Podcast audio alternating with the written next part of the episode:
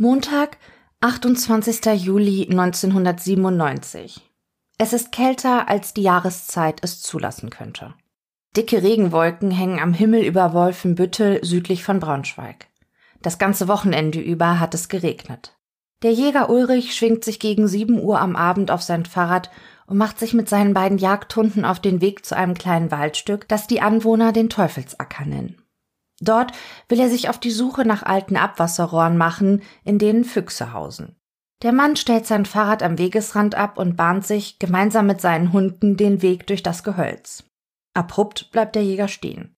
Zwischen hohen Brennnesseln sieht er einen Menschen liegen. Vielleicht ein Obdachloser, der zu viel getrunken hat und das unbequeme Plätzchen zum Ausnüchtern auserkoren hat, denkt Ulrich bei sich. Vorsichtig geht er einige Schritte weiter auf die Person am Boden zu. Als er näher kommt, erschreckt er. Da liegt kein schlafender Obdachloser, vor ihm liegt eine tote Frau. Der Mann wendet schnell den Blick von der Leiche ab. Zu grausam ist der Anblick. Handys sind zu dieser Zeit noch nicht weit verbreitet und auch Ulrich hat keines bei sich. Er schnappt sich seine Hunde, spurte zurück zu seinem Fahrrad und fährt so schnell er kann nach Hause. Dort angekommen, verständigt er über sein Festnetztelefon die Polizei und berichtet von seinem grausigen Fund. Schon bald treffen die zuständigen Beamten aus Wolfenbüttel am Fundort der Leiche ein.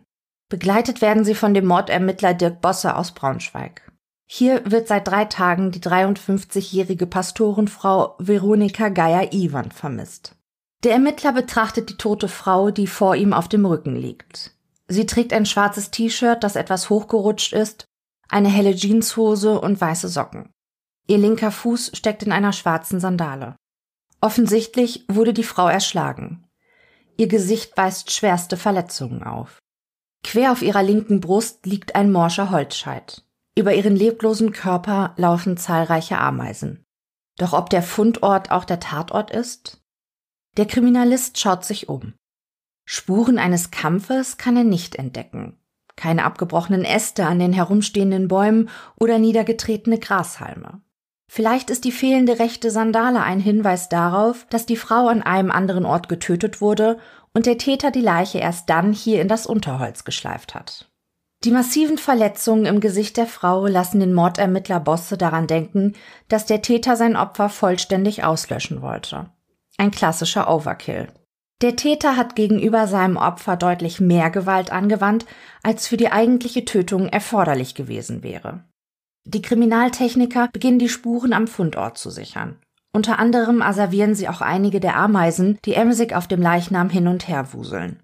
Hinweise auf einen Raubmord oder ein Sexualdelikt ergeben sich nicht. Dann kommt die tote Frau in die Pathologie nach Braunschweig, wo sie der leitende Rechtsmediziner Professor Saturnus untersucht. Ganz im Vordergrund stand eine schwere Verletzung des Schädels, berichtet der Mediziner später. Zitat, und zwar sprechen wir von einem Schädelniederbruch. Alles, was an Strukturen da ist, war zusammengedrückt, niedergeschlagen, und zwar über die gesamte Oberfläche des Schädels, der Kalotte und dann noch im Bereich des Mittelgesichtes. Es war ein relativ glattes Werkzeug, ohne Kanten, sonst hätte man Kantenkerbungen, Aufplatzungen gefunden. Die lagen nicht vor. Zitat Ende. Später wird sich herausstellen, dass das Opfer zunächst bewusstlos geschlagen wurde, bevor ihr am späteren Leichenfundort dann die tödlichen Verletzungen zugefügt wurden. Ob es sich dabei um Tritte oder Schläge handelte, können die Experten nicht sagen. Fest steht nur, dass der Kopf der Toten mindestens siebenmal einer erheblichen Gewalteinwirkung ausgesetzt war. Schon bald steht fest, bei der gefundenen Toten handelt es sich tatsächlich um die vermisste Veronika Geier-Iwand. Letztmalig wurde die 53-Jährige am Tag ihres Todes gesehen, am Freitag, dem 25. Juli 1997. Am gleichen Tag um kurz nach halb sechs am Abend meldet sie ihr Mann, der Pastor Klaus Geier, als vermisst. Ungewöhnlich schnell in Anbetracht der Tatsache, dass der Pastor doch erst um 15.30 Uhr mit seiner Frau in der Braunschweiger Innenstadt verabredet gewesen war. Doch Klaus Geier hat bereits schon jetzt ein ungutes Gefühl. Dass seine Frau Veronika sich nicht an vereinbarte Treffen hält, passt nicht zu ihr. Der Pastor berichtet, dass seine Frau am Tag ihres Verschwindens mit ihrem roten Passat-Kombi von dem Zuhause des Ehepaares in Bayernrode nach Braunschweig fuhr. Hier wollte sie Flugtickets für die USA-Reise abholen, die das Ehepaar in drei Tagen antreten will. Gegen 14.30 Uhr machte sich auch Herr Geier mit seinem Auto auf den Weg nach Braunschweig. Er habe sich mit seiner Frau gegen 15.30 Uhr am Mövenpick Hotel in der Innenstadt treffen wollen. Doch Veronika tauchte nicht auf. Nach einer Stunde, gegen 16.30 Uhr, ging er in die nahegelegene Telefonzelle und rief in Bayernrode an. Vielleicht war seine Frau ja mittlerweile zu Hause aufgetaucht. Doch Fehlanzeige. Pastor Geier beginnt die Braunschweiger Innenstadt nach Veronika abzusuchen. Gegen 17 Uhr wird der Mann von Zeugen an dem Reisebüro gesehen, wo seine Frau die Flugtickets abholte. Kurz danach habe Klaus Geier seine Suche aufgegeben und sich auf den Heimweg gemacht. Die kommende Nacht verbringt der besorgte Ehemann vor dem Computer. Der Pastor erstellt ein Flugblatt, das er am nächsten Tag in der Braunschweiger Innenstadt verteilen will. In dicken Buchstaben ist dort zu lesen Hilfe, ein Mensch ist verschwunden. Neben den Zeilen ist auf der linken Seite ein Schwarz-Weiß-Foto von der lachenden Veronika Geier-Iwand abgedruckt. In dem darunterstehenden Text schreibt der Pastor, dass der Verdacht auf ein Verbrechen bestünde. Klaus Geier ruft auch bei der Braunschweiger Zeitung an und bittet um Mithilfe. Der Geistliche wird durch den großen Freundes- und Bekanntenkreis der Familie bei der Suche nach seiner verschwundenen Frau tatkräftig unterstützt. Am Sonntag, dem 27. Juli 1997, machen sie endlich eine Entdeckung. Auf dem Parkplatz am Braunschweiger Hauptbahnhof steht der unbeschädigte rote Passat der Pastorenfrau. Das Auto scheint flüchtig abgestellt worden zu sein. Zumindest erweckt die schiefe Position des Wagens in der Parklücke den Eindruck, als habe es der Fahrer eilig gehabt. Auf der anderen Seite aber waren die Türen des Passats ordnungsgemäß verschlossen. Auf dem Beifahrersitz liegt die Handtasche von Veronika und auf dem Rücksitz stehen die Gastgeschenke für Geiers Freunde in den USA. Die Hypothese, dass die Pastorenfrau selbst den Wagen am Bahnhof abstellte, um dann mit dem Zug weiterzureisen, können die Ermittler rasch entkräften. Dann hätte sie sicher ihre Handtasche mitgenommen. Zwar befinden sich keine Geldscheine im Portemonnaie, dafür aber ihre Ausweisdokumente und Geldkarten. Bei der weiteren Durchsuchung des Autos entdecken die Ermittler Quittungen vom Freitag, dem 25. Juli. Mithilfe der Belege können die Kriminalisten im weiteren Verlauf ein detailliertes Bewegungsprofil von Veronika Geier-Iwand erstellen. Die Ermittler erfahren, dass sich eigentlich Geldscheine in der Geldbörse befinden müssten. Wurde Veronika vielleicht überfallen? Wer hat den roten Passat auf dem Bahnhofsparkplatz abgestellt? Warum macht sich derjenige die Mühe, das Auto abzuschließen? Und warum nimmt er den Zündschlüssel mit? Wurde die Handtasche der Pastorenfrau wirklich durchsucht oder sollte bei den Ermittlern nur der Eindruck entstehen? Den Ermittlern stellen sich an diesem Sonntag so einige Fragen, auf die sie aber schon bald Antworten finden sollen. Zunächst aber studieren die Polizisten die gefundenen Belege. Am darauffolgenden Montag klappern sie die Geschäfte in der Braunschweiger Innenstadt ab, in denen die Vermisste am Tag ihres Verschwindens diverse Dinge eingekauft hatte. Dort erfahren sie, dass Frau Geier-Iwand ohne Begleitung shoppte. Auch sonst sei den Verkäufern nichts Verdächtiges aufgefallen. Dann machen die Beamten sich daran, ein Bewegungsprofil von Veronika am Tag ihres Verschwindens zu erstellen. Am 25. Juli 1997 machte sich die Pastorenfrau gegen 12 Uhr am Mittag mit ihrem roten Passat von ihrem Wohnort Bayenrode auf den Weg in die Braunschweiger Innenstadt. Um 12.43 Uhr holte sie die Flugtickets im Reisebüro ab. Gegen 13 Uhr kaufte sie in einem Geschäft zwei Paar Jeans und ging im Anschluss in ein Ladenlokal, wo sie um 13.32 Uhr Eislöffel besorgte, die sie als Gastgeschenke für ihre Freunde in den USA mitnehmen wollte. Eine Viertelstunde später kaufte Veronika in einem Geschäft Trüffelpralinen, die sie ebenfalls mit in die USA nehmen wollte. Die Ermittler werden hellhörig. Sie erinnern sich, dass Pastor Greier in der zurückgelassenen Einkaufstüte Pralinen vermutete. Aber woher konnte er wissen, dass Veronika diese Süßigkeiten eingekauft hatte, wenn er nach ihrer Shoppingtour überhaupt nicht mehr mit ihr gesprochen hatte? Aber vielleicht hatte Veronika ihm auch erzählt, dass sie die besonderen Trüffelpralinen noch besorgen wollte. Wie dem auch sei. Um kurz vor 14 Uhr wird Veronika letztmalig von einer Zeugin gesehen, dann verliert sich die Spur der Frau. Die Ermittler beschließen, zunächst das nahe Umfeld der Vermissten zu durchleuchten. Sie erfahren, dass das Ehepaar gut angesehen ist in ihrer Gemeinde. Vor allem Veronika, Tochter des berühmten Theologen Hans-Joachim Iwand, erfreut sich großer Beliebtheit bei ihren Mitmenschen. Für jeden hat sie ein offenes Ohr und steht mit Rat und Tat zur Seite. Veronika unterrichtet an einer Wolfsburger Gesamtschule die Fächer Religion, Latein und Griechisch. Bei den Schülern gibt es zwei Lager. Diejenigen, die sie sehr mögen und diejenigen, die sie absolut ablehnen. Das liegt vor allem an ihrer direkten Art, ihrer manchmal dogmatischen Haltung religiöse Fragen betreffend und nicht zuletzt an ihren gelegentlichen Wutausbrüchen im Klassenzimmer. Klaus Geier sagt über seine Frau, dass sie, Zitat, von großzügigster Zuwendung zu anderen Menschen, sei und habe, Zitat, gleichzeitig die Fähigkeit, auch sehr schroff zu werden und Leuten etwas auf den Kopf zuzusagen. Neben ihrer Anstellung als Lehrerin ist sie unter anderem auch ehrenamtliche Bürgermeisterin von Bayernrode, Studienleiterin im Amt für Religionspädagogik. Sie engagiert sich in der Kommunalpolitik und führt die Arbeit ihres Vaters im Haus der helfenden Hände, einem Senioren- und Pflegeheim auf dem Rittergut Bayernrode, mit viel Engagement fort. Eine im Grunde warmherzige Frau, die mit beiden Beinen im Leben steht. Ihr Ehemann Klaus arbeitet seit 1975 im Kirchspiel Bayernrode, war jahrelang Vize-Superintendent des Kirchenkreises Wolfsburg, engagiert sich als Bundesvorsitzender im Verein Aktion Sühnezeichen, einer Friedensbewegung und initiiert Kirchentagungen für Christen aus Osteuropa.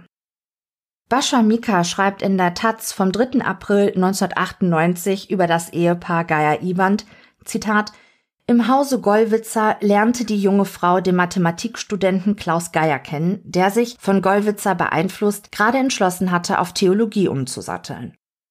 Klaus Geier war im vielen wohl das glatte Gegenteil seiner Freundin. Sie war zwar in einer intellektuellen Umgebung groß geworden, hatte sich aber, wohl auch in einer typischen weiblichen Prägung, in dieser Hinsicht nie sehr viel zugetraut. Klaus Geier übernahm den Part des analytischen Denkers. Wo er ironisch distanziert war, war sie spontan und intuitiv.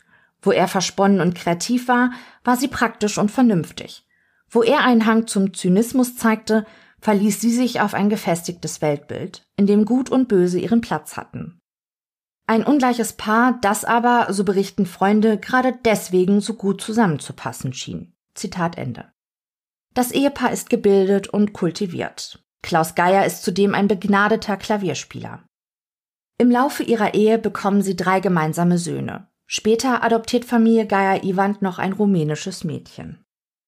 Eine Freundin der Familie berichtet später, dass sie den Eindruck hatte, dass beide Eheleute ihr gemeinsames Leben hatten, aber jeder dennoch auch seinen Bereich für sich hatte. Doch die Ermittler stoßen bei der Durchsuchung des Pastorenhauses auf ein dunkles Geheimnis.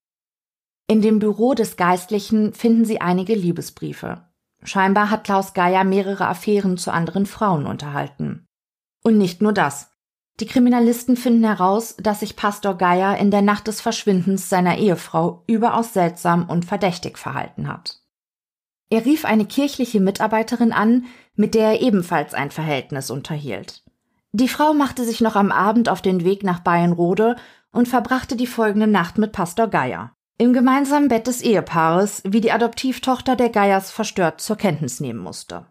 Für die Ermittler steht fest, Klaus Geier muss gewusst haben, dass Veronika in dieser Nacht nicht nach Hause kommen würde.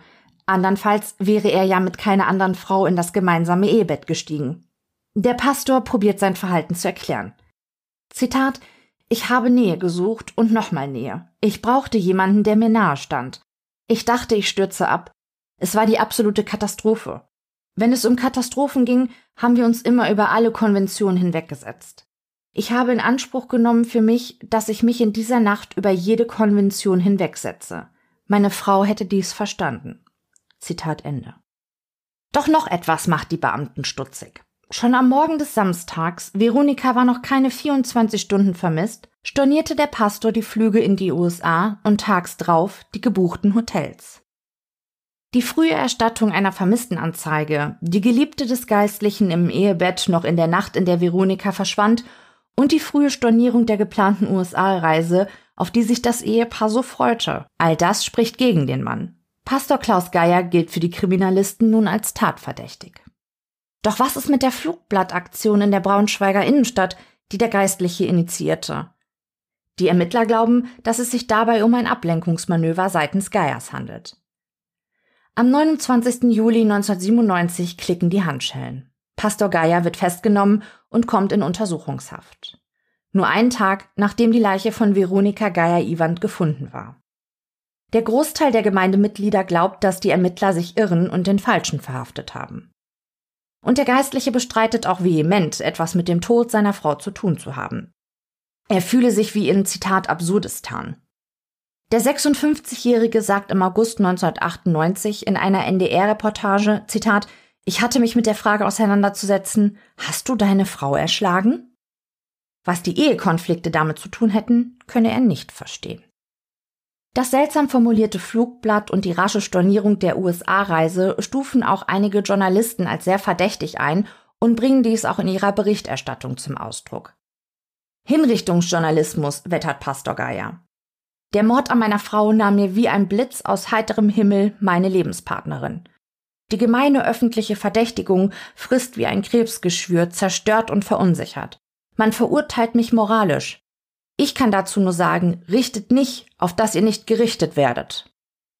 Der Pastor erteilt dem erfahrenen Strafverteidiger Bertram Börner das Mandat. Rückblickend berichtet der Jurist, Zitat, als Angeklagten eines Tötungsdeliktes einen Pfarrer vor sich zu haben, das ist schon mal, das ist schon mal für sich gesehen was Besonderes. Zitat Ende. Die Abscheu in der Gesellschaft, wenn ein Pfarrer seine Frau umbringe, sei sehr hoch.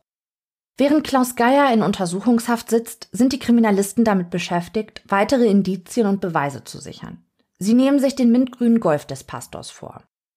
Leichenspürhunde sollen den Ermittlern verraten, ob eine Leiche mit dem Wagen transportiert wurde. Denn auch wenn sie noch nicht wissen, wo der Tatort ist, so sind sich die Beamten sicher, dass die Leiche der getöteten Frau mit einem Auto zum späteren Fundort transportiert wurde. Doch die Leichenspürhunde schlagen nicht an. Übrigens auch nicht an dem roten VW Passat von Veronika, den die Ermittler sichergestellt haben. Auch Spuren von Blut oder andere verdächtige Hinweise können die Kriminalisten nicht entdecken. Einzig eine Plastiktüte in denen ein altes Paar grüne Gummistiefel steckt, erweckt die Neugier der Beamten. Unter der hellbraunen Sohle klebt noch Erde. Die Schuhe werden zur weiteren Untersuchung an das LKA geschickt. Auch den Wagen der Getöteten nehmen die Ermittler ganz genau unter die Lupe. Sie entdecken Gegenstände, die man in einem Auto auch vermuten würde. Ein Eiskratzer, Kassetten, dazugehörige Hüllen, Einkaufstüten, ein Atlas und ein kleines Nageleisen, umgangssprachlich auch oft als Kuhfuß bezeichnet, das im Seitenfach der Fahrertür liegt. Aufregung macht sich breit. Haben die Ermittler etwa gerade das Tatwerkzeug gefunden? Zudem stellt sich heraus, dass der Kuhfuß tatsächlich Pastor Geier gehört. Ein Spurenexperte aus Zürich erstellt ein Gutachten. Zu der Zeit ist er einer der wenigen Experten, die bereits mit speziellen Computerprogrammen arbeiten. Der Wissenschaftler glaubt, den seitlichen Abdruck der Spitze des Nageleisens am Schädelknochen des Opfers identifiziert zu haben. Später wird sich herausstellen, dass der Mann sich irrt. Im weiteren Verlauf zeigt sich, dass wenn das Nageleisen tatsächlich die Tatwaffe gewesen wäre und, wie der Schweizer Gutachter annimmt, mit der seitlichen Spitze auf den Kopf des Opfers geschlagen wurde, dann hätte der Kuhfuß einen Drehimpuls bekommen und hätte so ein ganz anderes Verletzungsmuster erzeugt. Rechtsmediziner Professor Saturnus erklärt dazu, Zitat, es war eine ganz breite Eindrückung des Schädels. Nur die Stirnpartie, ausschließlich die Stirnpartie war erhalten geblieben vorn. Und alles andere war mosaikartig zertrümmert. Und das kann mit einem solchen Werkzeug gar nicht sein. Zitat Ende. Ein herber Rückschlag für die Ermittler. Auch im weiteren Verlauf sollen sie die Tatwaffe nicht finden. Doch neben der Frage, womit der Täter Veronika getötet hat, stellt sich dem Beamten auch immer noch die Frage, wo er die Tötungshandlung begonnen hat. Die Kriminalisten sind sich sicher, dass das kleine Wäldchen nur der Fund, aber nicht der Tatort ist. Und dann schlägt Kommissar Zufall zu. Und das gleich zweimal. Das erste Mal in Form eines Zeugen, der den Ermittlern berichtet, dass er in der Gemarkung Pastorenkamp auf einem asphaltierten Feldweg eine Blutspur entdeckt hatte. Der Pastorenkamp liegt etwa 900 Meter von dem Wäldchen entfernt, wo die erschlagene Veronika Geier-Iwand gefunden wurde. Die Beamten machen sich direkt auf den Weg. Und tatsächlich. Alle 60 bis 80 Zentimeter erblicken sie auf dem asphaltierten Weg einen Blutklecks. Die Spur zieht sich über 770 Meter. Die Ermittler laufen die Spur zu Fuß ab. Plötzlich entdecken sie zwischen all den kleinen Blutspuren eine kleine Blutlache mit einem Durchmesser von etwa 10 Zentimeter, die sich jedoch optisch von den anderen Blutstropfen deutlich unterscheidet und den erfahrenen Beamten daher direkt ins Auge fällt. Dann wird es hektisch bei den Kriminalisten. Am Horizont ziehen dicke, schwarze Gewitterwolken auf. Ein Wolkenbruch könnte diese hochinteressante und vielleicht sehr wichtige Spur gnadenlos zerstören. Die Ermittler haben in dieser Situation keine andere Möglichkeit, als schnell ihren Dienstwagen über die Blutspur zu stellen, um sie vor dem bevorstehenden Platzregen zu schützen. Und ihr Vorhaben glückt. Es stellt sich heraus, dass es sich bei der Spur um das Blut von Veronika handelt. Sie haben es geschafft. Die Kriminalisten haben den mutmaßlichen und später auch gerichtlich festgestellten Tatort ausfindig gemacht. Doch zu wem gehören die vielen anderen kleineren Blutkleckse? Hier schlug Kommissar Zufall das zweite Mal zu, in Form eines Schäferhundes, der eine Verletzung an seinem rechten Vorderlauf hatte und die Ermittler mit seiner Blutspur zum Tatort führte. Die Kriminalisten rekonstruieren, dass der Täter der Pastorenfrau auf dem Pastorenkamm den ersten Schlag auf den Hinterkopf versetzte. Laut Rechtsmedizin war der erste Angriff nicht tödlich. Sie gehen aber davon aus, dass die 53-Jährige daraufhin das Bewusstsein verlor. Der Angreifer muss sie dann zum späteren Fundort verschleppt haben, wo er die wehrlose Frau dann auch tötete. Genau 925 Meter Luftlinie liegen zwischen dem Tatort und dem Fundort der Leiche von Veronika Geier-Iwand. Eine zu große Strecke, als dass der Täter die Bewusstlose bis dahin getragen haben könnte. Die Vermutung liegt nahe, dass der Angreifer die Frau in einem Auto zu dem Waldstück transportierte. Die Ermittler stellen fest, dass die Strecke mit dem Auto 3,2 Kilometer beträgt und somit in fünf Minuten zu bewältigen ist. In Bayernrode ist der Mord an der ehrenamtlichen Bürgermeisterin das Gesprächsthema Nummer eins. Die Frage nach der Schuld des einst beliebten Pastors spaltet die Gemeinde. Es ist der 15. August 1997, als die Leiche der getöteten Veronika Geier-Iwand, die nur 53 Jahre alt wurde, auf dem kleinen Friedhof des Rittergutes würdevoll bestattet wird. Einige rücksichtslose Pressefotografen sind sich aber nicht zu schade, in die Baumwipfel umliegender Bäume zu klettern, um die Beerdigung aus allen erdenklichen Blickwinkeln zu knipsen. Der 56-jährige Pastor Klaus Geier sitzt derweil immer noch in Untersuchungshaft und beteuert weiter seine Unschuld. Der erste Kriminalhauptkommissar Dirk Bosse erzählt später, Zitat, man wägt ab, das für und wider. Mal hat man mehr für, dann denkt man natürlich wieder, ein Pastor kann das sein, ist ja eigentlich einmalig in der deutschen Kriminalgeschichte. Aber unser Tatverdacht ist keine Verurteilung. Das Urteil spricht das Gericht. Und wir müssen trotzdem sämtliche Spuren ausermitteln, die es in einer Sache gibt, so abwegig sie auch sein mögen. Selbst wenn ein Tatverdächtiger schon in Untersuchungshaft sitzt, können die anderen Spuren nicht einfach zugemacht werden. Zitat Ende. Und tatsächlich taucht bald eine Zeugin auf, die Pastor Geier entlastet. Die Frau will Veronika Geier-Iwand einen Tag nachdem sie vermisst gemeldet wurde, bei dem Kauf einer Fahrkarte für eine Zugfahrt nach München gesehen haben. Vor allem die auffällige Halskette der Pastorenfrau sei der Zeugin im Gedächtnis geblieben. Für diesen Tag hat der tatverdächtige Ehemann von Veronika ein Alibi. Und die Ermittler müssen sich jetzt die Frage stellen, ob sie vielleicht doch den falschen Mann in Haft genommen haben.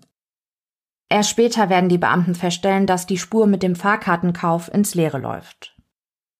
Die Polizei geht an die Öffentlichkeit und bittet die Bevölkerung um Mithilfe. Über 200 sogenannte Spurenakten legen die Beamten im Laufe ihrer Ermittlungen an. Jeder Hinweis, der aus der Bevölkerung eingeht, muss überprüft werden und scheint er auch noch so absurd und abwegig. So meldet sich zum Beispiel eine Zeugin, die Stein und Bein schwört, Veronika Geier-Iwand in Gummistiefeln in der Trinkerszene in der Nähe des Bahnhofes gesehen zu haben. Mordermittler Dirk Bosse findet den Inhalt der Zeugenaussage sehr abstrus. Dennoch muss er den Hinweis ausermitteln. Es meldet sich aber auch eine Zeugin, die eine interessante Beobachtung am Tag des Verschwindens von Veronika gemacht hat. Sie war an jenem Freitag mit ihrem Auto unterwegs. Als sie an einer Ampel halten musste, bemerkte sie vor sich einen roten VW Passat. Durch die Heckscheibe erkannte sie einen Mann und eine Frau. Dem wilden Gestikulieren nach zu urteilen, schien sich das Paar heftig zu streiten. Dann bog der Wagen Richtung Pastorenkamp ab, dem späteren Tatort. Dennoch, und das wissen auch die Ermittler, die Beweislage ist noch sehr dünn. Es gibt viele Indizien, gerichtsfest ist der Fall aber noch lange nicht. Es gibt keine Möglichkeit festzustellen, wer die grünen Gummistiefel zuletzt getragen hat, es steht nur fest, dass derjenige, der sie zuletzt trug, in diesen Gummistiefeln in Tatortnähe herumgelaufen sein muss. Die Tatwaffe fehlt Und wie bzw. mit welchem Auto die bewusstlose Pastorenfrau zum späteren Leichenfundort transportiert wurde, ist ebenfalls völlig unklar. Der Mord an der 53-jährigen Frau liegt etwa einen Monat zurück, als die Telekom den ermittelnden Beamten die Verbindungsdaten aller Telefonzellen im Umkreis zuschickt. Für die Kriminalisten beginnt nun eine aufwendige Recherche. Zunächst überprüfen sie die Verbindungsnachweise der Telefonzelle am Mövenpick Hotel, von der Klaus Geier am 25. Juli 1997 bei sich zu Hause angerufen haben will. Dann überprüfen sie alle anderen Braunschweiger Telefonzellen, gefolgt von allen niedersächsischen Telefonzellen. Sie stellen fest, dass Pastor Geier nicht, wie behauptet, aus der Telefonzelle am Mövenpick Hotel telefoniert hat. Vielmehr kam der Anruf aus einer Telefonzelle vom Schöppenstädter Turm, nicht einmal zweieinhalb Kilometer vom Leichenfundort entfernt. Was könnte der Pastor für einen Grund haben, in diesem Punkt zu lügen? Während die Beamten noch über den Verbindungsnachweis sinnieren, meldet sich ein Zeuge. Auch er will am 25. Juli 1997 eine wichtige Beobachtung gemacht haben. Gegenüber dem kleinen Wäldchen, wo die Leiche der Frau gefunden wurde, bemerkte der Zeuge auf einem Feldweg einen roten VW-Kombi. Der Mann glaubte, dass der Wagen einem Bekannten von ihm gehört. Er verlangsamte deshalb seine Geschwindigkeit, um den Mann grüßen zu können. Doch dann sah er, dass es sich um einen roten VW Passat handelt. Am Heck des Wagens erblickte er einen Mann mit einer markanten Nase. Die Person machte auf den Zeugen einen sehr gestressten Eindruck. Später identifiziert der Zeuge den Mann. Es war Pastor Klaus Geier.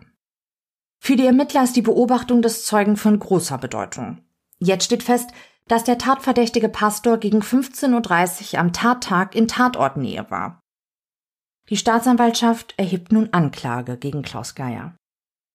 Am 2. Februar 1998 beginnt der Indizienprozess gegen den Geistlichen vor dem Braunschweiger Landgericht. Das mediale Interesse ist groß. Eine Boulevardzeitung schreibt schon jetzt nur noch von dem Todespastor. Aber auch die Öffentlichkeit ist nicht minder interessiert. Kaum ein Kriminalfall hat die Bevölkerung so gespalten. Menschenmengen drängen sich in das Gerichtsgebäude. Ein Reporter bezeichnet die tumultartigen Szenen später als Zitat eine Mischung aus Filmpremiere und Sommerschlussverkauf. Nun kommen all die Affären des Geistlichen ans Tageslicht und der Heiligenschein von Klaus Geier beginnt zu bröckeln. Als seine geliebten Aussagen entschließt das Gericht, die Öffentlichkeit auszuschließen.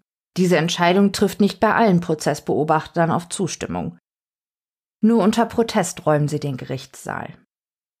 Eines der zentralen Indizien im Prozess gegen den Pastor sind die sichergestellten Gummistiefel, die sich im Auto von Geier befanden. An der Sohle hatten die Ermittler ja frische Erde entdeckt. Der Pastor hatte behauptet, er habe die Stiefel nur einmal auf dem eigenen Grundstück getragen, sonst hätte nur Veronika die Gummistiefel getragen. Und tatsächlich finden sich im Inneren der Gummistiefel sowohl die DNA von Klaus als auch von Veronika. Wer die Stiefel zuletzt trug, lässt sich nicht bestimmen. Experten stellen fest, dass die Erde in den Profilrillen nicht von dem Grundstück der Familie Geier stammt. Vielmehr zeigte sich an der Zusammensetzung der Erde, dass sie vom Fundort der Leiche stammte. Zudem fanden die Kriminaltechniker in der Erde aus den Profilrillen der Gummistiefel eine zertretene Ameise. Das zweite zentrale Indiz. Per Eilkurier wird das tote Insekt nach Görlitz zu Bernhard Seifert geschickt. Der Mann arbeitet am Staatlichen Museum für Naturkunde und gilt als einer der führenden Ameisenforscher in Deutschland. Der Experte identifiziert das tote Insekt als schwarz glänzende Holzameise. Eine sehr seltene Ameisenart, die aber zu Dutzenden auf der Leiche von Veronika Geier-Iwand gefunden wurden. Die Insekten wurden mit dem morschen Holzscheit, der auf der Leiche lag, zum Leichenfundort verschleppt. Der Ameisenforscher Bernhard Seifert erklärt, Zitat, die Aufgabe war letztlich zu entscheiden, nachdem die Ameise determiniert war, wie wahrscheinlich ist es, dass der Täter in diese Ameise hineintritt am Leichenfundort, Punkt 1, und zweitens, wie wahrscheinlich ist es, wenn er zufallsverteilt in der Landschaft um Königslutter herumläuft. Die Alternative hat eine Wahrscheinlichkeit von 0,2 Prozent. 0,2 Prozent und dass er sie sich dort eingetreten hat, 99,8 Prozent. Zitat Ende. Die tote Ameise. Ein stiller Zeuge mit einer gewichtigen Aussagekraft. Für die Staatsanwaltschaft steht nach dem Prozess fest.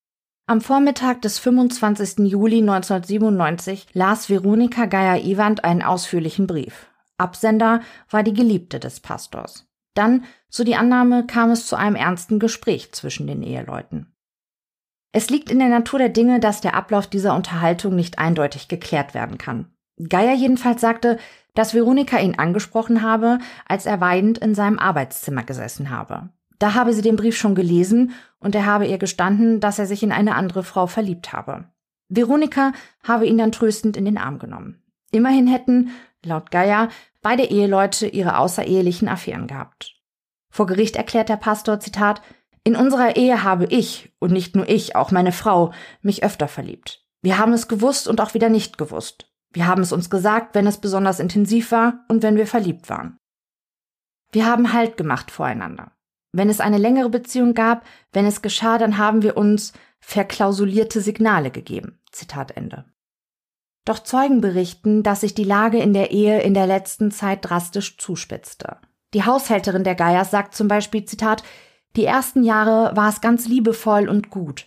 In letzter Zeit ist Frau Geier aber auch öfter laut geworden. Zitat Ende. Und es gibt Zeugen, die berichten, dass Veronika von den außerehelichen Eskapaden ihres Mannes sehr mitgenommen und verletzt gewesen sei. Der Staatsanwalt vermutet in seinem Plädoyer, dass das Ehepaar sich wie verabredet in der Braunschweiger Innenstadt traf. Dann seien sie wahrscheinlich zu der abgelegenen Stelle Pastorenkamp gefahren, um sich in Ruhe auszusprechen. Der Jurist geht davon aus, dass Veronika ihrem Mann dann aber angekündigt habe, sich endgültig von ihm zu trennen. Die drohende Scheidung wäre ein Weltuntergang für den Pastor gewesen, der in die bekannte Familie Iwand und auf das Rittergut eingeheiratet hatte. Was hatte er zu verlieren? fragt der Staatsanwalt und gibt sogleich die passende Antwort. Seine Ehrenämter und die Fahrstelle. Er hätte eine aus seiner Warte geringere Position einnehmen müssen und er wäre dann auch nicht mehr der Schwiegersohn des berühmten Theologen Hans-Joachim Iwand gewesen. Dann habe er im Affekt auf seine Frau eingeschlagen. Doch Klaus Geier bleibt dabei. Er ist unschuldig. In seinem Schlusswort fleht er, Zitat, ich bitte die Kammer, diesem Spuk ein Ende zu bereiten. Amen, zischt hämisch ein Prozessbeobachter. Am 16. April 1998 berichtet sogar die Tagesschau im öffentlich-rechtlichen Fernsehen über den Ausgang des Prozesses gegen den mittlerweile 57-jährigen Pastor. Als erster Geistlicher in Deutschland wird Klaus Geier nach 20 Verhandlungstagen wegen Totschlag seiner Frau Veronika Geier-Iwand zu einer Haftstrafe von acht Jahren verurteilt. Bei der Urteilsverkündung vergräbt der Angeklagte das Gesicht in seinen Händen. Der Mann ist einem Zusammenbruch nah. Doch während der Urteilsbegründung nimmt er dann noch einmal all seine Kraft zusammen und braust auf, Zitat, Unverschämtheit, das muss ich mir anhören. Der Verteidiger des Pastors sagt später über den Ausgang des Prozesses, Zitat, das ist ein derart erdrückendes Maß von Schuld, da reicht das Wort ich schäme mich überhaupt nicht aus. Mit der kann man überhaupt nicht leben. Und das, was die eigene Seele dann macht, ist dann halt, dass man das verdrängt. Ich war das gar nicht. Zitat Ende. Die Zelle des verurteilten Totschlägers zieren Fotos seiner toten Frau. Ich bin froh, dass die Bilder da sind, sagt Klaus Geier. Und dann sind sie manchmal auch Anlass einfach zum Heulen. Und das tue ich dann auch. Den Ehering legt der Geistliche nicht ab. Warum, das kann er auch nicht so ganz genau erklären. Vielleicht, so sinniert er, könne er sich einfach noch nicht so ganz damit abfinden, dass seine Frau weg ist. Der Hannoversche Allgemeine Zeitung erklärt der Verurteilte im November 2002, Zitat, solange der Mörder oder Totschläger meiner Frau frei herumläuft, solange werde und will ich keine Ruhe finden. Ich weiß jetzt besser als am Anfang meiner Haftzeit, dass ich mich mit bestimmten Dingen einfach abzufinden habe, aber das Gras werde ich über einer ungesühnten Mordtat nicht einfach wachsen lassen, Zumindest dies bin ich meiner Frau schuldig. Zitat Ende. Nach fünf Jahren und Verbüßung von zwei Dritteln seiner Haftstrafe wird der verurteilte Pastor im November 2002 vorzeitig aus dem Gefängnis entlassen. Mittlerweile ist Klaus Geier an Krebs erkrankt. Im Frühjahr 2003 gibt der mittlerweile 62 Jahre alte Mann dem Spiegel ein Interview. Auf die Frage, ob ein Pfarrer fremdgehen darf, antwortet Klaus Geier, Zitat, Nein, er sollte es wie jeder andere Christ nicht tun. Trotzdem muss man als Pfarrer versuchen, vor den Leuten und vor sich selbst glaubwürdig zu bleiben. Ich habe mir, nachdem mich all diese Vorwürfe trafen, noch einmal meine Trauungspredigten angeguckt. In diesen Predigten habe ich mich tatsächlich gehütet, Dinge zu sagen, die ich ganz anders lebte. Ich habe zu den Brautleuten nie gesagt, wehe, wehe, wenn ihr die Ehe brecht.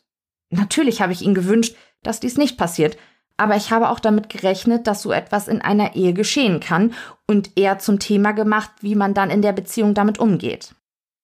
Auf die Feststellung der Journalistin, dass Veronika sehr unter der Untreue ihres Mannes gelitten habe, so sei es im Prozess auch deutlich geworden, entgegnet Klaus Geier, Zitat, das ist ein Problem, das mich heute noch stärker beschäftigt als damals. Natürlich fördern Nebenbeziehungen Fluchttendenzen. Man hat einen Konflikt in der Ehe, kommt dann nicht weiter und versucht auf einem anderen Weg, sich die nötige Stabilität zu holen, statt sich dem eigentlichen Konflikt zu stellen. Die Journalistin schließt das Interview mit der Frage, warum Klaus Geier jetzt nach seiner Entlassung nicht nach einem anderen möglichen Täter suche. Zitat Dafür fehlen mir alle Anhaltspunkte, also auch die Hoffnung und die Kraft. Wenn ich irgendeine Spur hätte, dann würde ich es tun und ich würde meine Kräfte dabei auch gerne überfordern. Aber ich habe keine Spur. Zitat Ende.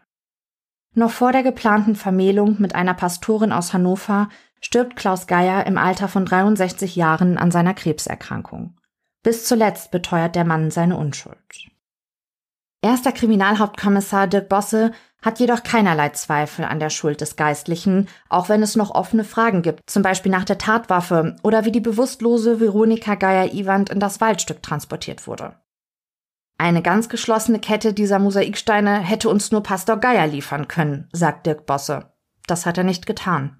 Wir mussten mit dem leben, was wir erbringen können. Natürlich gibt es Lücken. Wann ist er wie mit welchem Auto gefahren?